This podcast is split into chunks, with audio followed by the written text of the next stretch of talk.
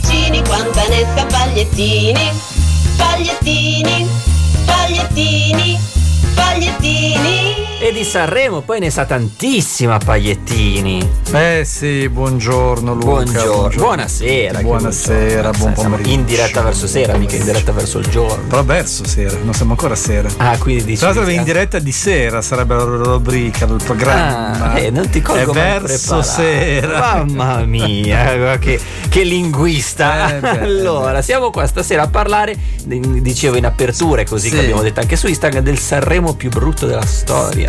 Ma sì, perché Sanremo ovviamente ha regalato successi incredibili alla musica italiana, manifestazione che tutti ricordiamo eh, con piacere ed affetto, ma anche diverse occasioni, ehm, edizioni francamente brutte. Insomma, soprattutto negli anni 70 ci fu un momento eh, davvero decadente per il festival. In assoluto la edizione peggiore probabilmente resta quella del 1975. Eh, andò in scena dal 27 febbraio al 1 marzo.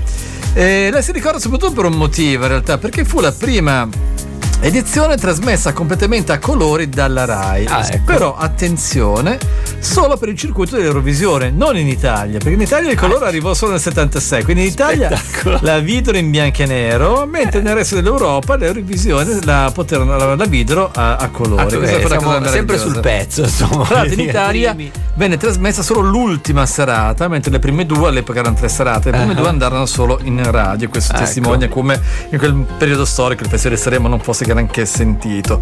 Certo. Eh, quell'edizione in particolare fu ehm, negativamente influenzata da due elementi: un po' il fatto che il comune di Sanremo, che si era preso in prima persona il compito di organizzare il festival, si mosse molto tardi per vari motivi, anche di crisi politiche Ecco. interne, e un po' perché c'era un contrasto con le case discografiche che quell'anno decisero di non mandare eh, cantanti famosi in gara. Quindi Ah, insomma ecco, il, cioè, il l'hanno cast boicottato, È insomma, in boicottato. Il modo. cast quindi fu ehm, abbastanza povero, diciamo. Due nomi abbastanza importanti in realtà arrivarono secondi e terza. Seconda arrivò Angela Luce, che è una- un'artista napoletana che era conosciuta ed è conosciuta forse più come attrice, però. Mhm. Terza arrivò Rosanna Fratello, che invece all'epoca era una cantante abbastanza famosa. Certo. Prima, e arriviamo alla cantante dimenticata di oggi, arrivò Gilda con la ragazza del Ecco sud. che diceva.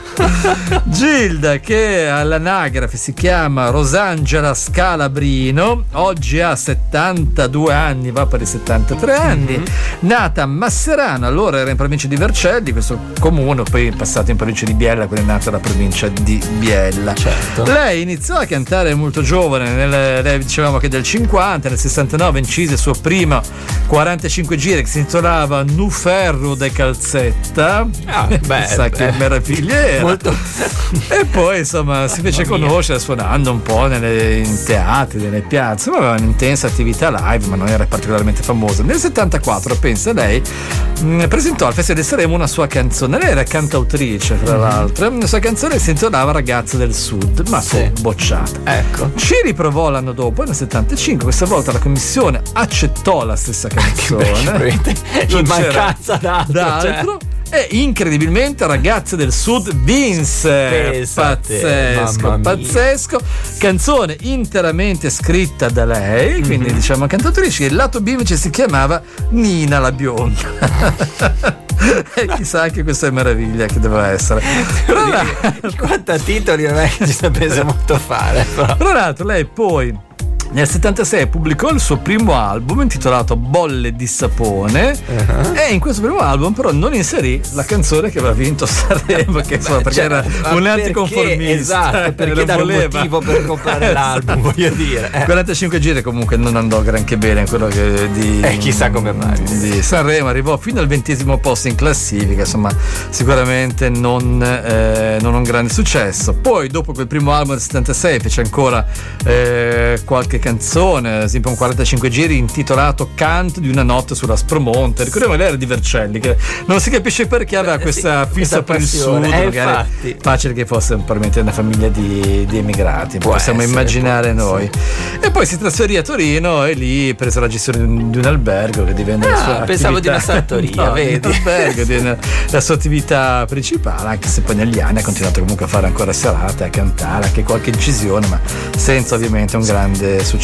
Ecco, quindi ecco, ne- ecco, già mi aspettavo la svolta, poi ha partecipato a quella seconda occasione. No, niente, ha ce fatto qualche. è andato niente, tipo ai niente. migliori anni, insomma, qualche Ah, qualcosa apparizione, poi qualcosina ha fatto, eh, fatto. ma Gilda, sì, eh, Gilda. perché- Però tutti non la ricordano, possiamo dire la verità, per questa ragazza del sud, perché poi alla fine veramente la ricordano in pochi, nonostante l'abbia vinto il Festival di Sanremo. Insomma. Quindi, eh vabbè, quindi tanti complimenti comunque perché può vantare questa cosa qua. Tanto chi. Beh, lei nell'Albo d'Oro come Modugno, Eh, come esatto, Claudio Villa, cioè, come tra i top della musica eh, italiana. Ipu, Cocciante c'è anche Gilda, insomma l'Albo d'Oro è uguale per tutti, Cioè- chiaramente la canzone la si ricorda molto meno. Beh, dai, allora, proprio per questo ce la riascoltiamo in modo così da sbloccare qualche ricordo. Con te invece ci sentiamo poi alle 18.30 col GR, giusto? Esattamente.